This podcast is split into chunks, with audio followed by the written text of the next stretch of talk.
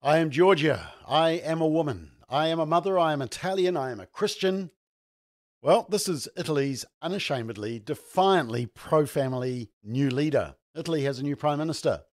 And the left wing mainstream media aren't too happy. But I suspect you will be happy. Let's check it out.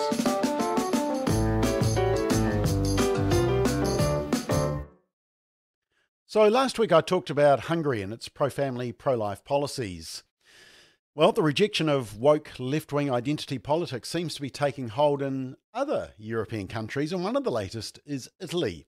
Italy's just voted in their first ever female Prime Minister. Now, normally the media would be praising and adoring the appointment. First ever female, smashing through the glass ceiling. Death to misogyny. Unfortunately, despite Giorgia Meloni's capabilities, they are unwilling to deliver such flattery. Uh, and this is due to her extreme views, and they've already labelled her not just far right, but a fascist. Uh, in fact, the New York Times is calling her hard right. They screamed her proposals characterised by protectionism, tough on crime measures, and protecting the traditional family have a continuity with the post fascist parties. Yep, traditional family is the new fascism, apparently. Uh, President Biden is warning the world about her. Who knew that being a vehement supporter of religion, motherhood, and family would trigger such a negative emotion? So, let me give you a quick snippet of why the media are so annoyed. You'll quickly understand. Now, it's translated. She's speaking in Italian, fairly fast actually, so I'll read it for the benefit of those who are listening to the audio version of this McVlog. Why is the family so frightening? There is a single answer to these questions. Because it defines us, because it is our identity, because everything that defines us is now an enemy. For those who would like us to no longer have an identity and to simply be perfect consumer slaves. And so they attack national identity, they attack religious identity, they attack gender identity, they attack family identity. I can't define myself as Italian, Christian, woman, mother. No. I must be citizen X, gender X, parent 1, parent 2. I must be a number. Because when I am only a number, when I no longer have an identity or roots, then I'll be a perfect slave at the mercy of financial speculators, the perfect consumer.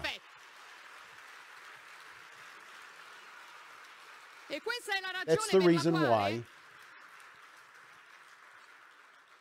That's why we today inspire so much fear. That's why this event, uh, event inspired so much fear. Because we don't want to be numbers. We will defend the value of human being, every single human being, because each of us has a unique genetic code that is unrepeatable. We will defend it. We will defend God country and family, those things that disgust people so much. We will do it to defend our freedom because we will never be slaves. Woo! But you can see why now that they hate her so much. She is radical. She is pro family. She's pro biology. She is anti woke.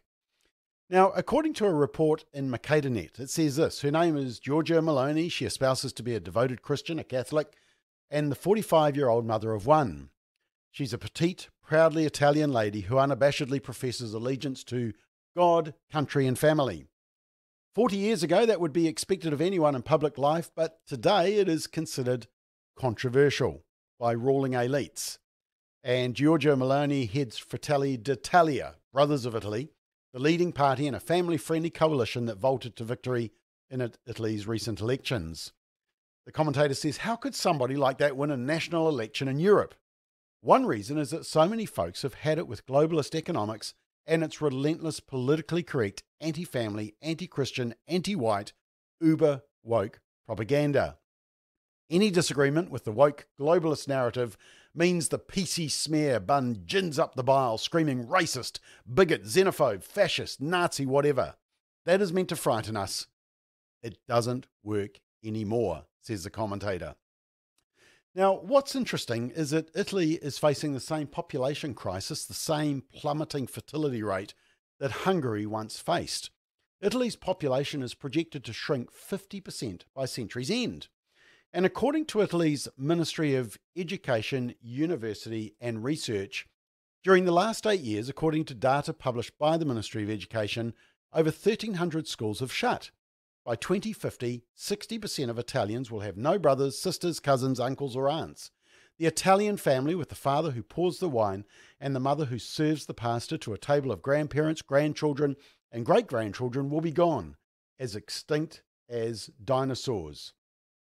And EU number crunchers say that if the current trends continue by 2080, 50% of those living in Italy will be of African or Asian descent. Now, Giorgia Meloni is aware of this and she says, I am Giorgia. I am a woman. I am a mother. I am Italian. I am Christian. You won't take it from me. She says, I'm ashamed. I'm ashamed of a state that doesn't do anything for families. I'm ashamed of a state in which everyone talks about free daycare, but nobody makes them. Nobody's making families. Now, just to show you how threatened the media, the left, the social media platforms were, well, then this happened. YouTube appeared to remove a version of a 2019 speech delivered by Giorgia Meloni that focused on the ongoing leftist assaults on the family unit, God, and national identity. And it was actually a speech from the World Congress of Families, which Family First is proudly aligned with. In fact, we co hosted one world event in Sydney in 2013, and we've spoken at others. Now, fortunately, other copies of the video of Meloni's address at the World Congress of Families in Verona remain on the site, and the video went viral after their victory at the head of a right wing coalition that captured 44% of the Italian electorate. As one commentator said, as we see our pronouns being scrambled, the rise of cancel culture, Christianity being ridiculed, babies reduced to fetuses or clumps of cells, and the basic biology of men and women thrown out the window, we see the exodus of society from common sense and freedom of thought. Well, exactly, but Italy are saying no more. So, to conclude this episode, let's enjoy a couple more short snippets of the speech. A speech that is freaking the secular left out, but for which we should take great joy from. from and I'll narrate for the benefit of those watching the audio uh, listening to the audio. We have been attacked on personal levels. I've also been attacked. You should be ashamed of yourself. You talk about family based on marriage and had a child out of wedlock. Yes, I also talk about large families. But I only had one child. Ironically, when they say these things, they actually strengthen your position. It only shows that what I am calling for will not benefit me personally.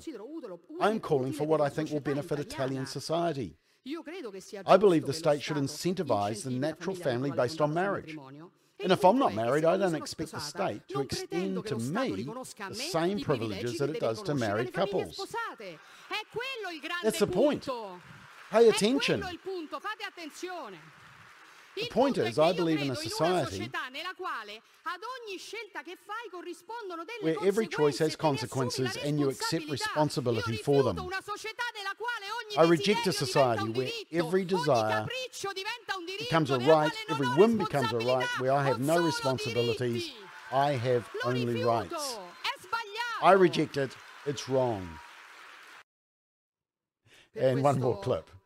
They said all sorts of things about this World Congress of Families. They said we want to go back to the past, that we're losers, that we're embarrassing, unenlightened.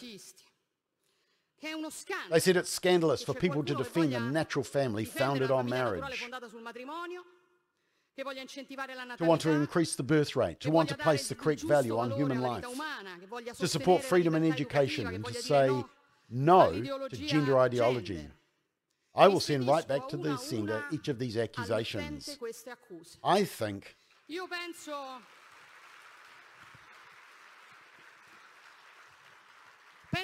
I think the ones who want to go back to the past are those trying to bring censorship back to Italy by trying to stop an event like this taking place.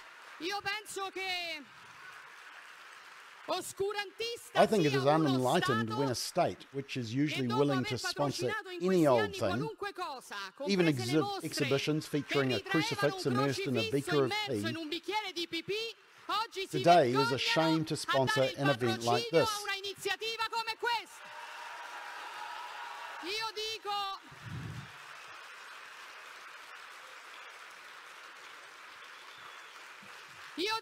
I say the losers are those with nothing better to do than come here and insult us while we talk about what we can do for the Italian family.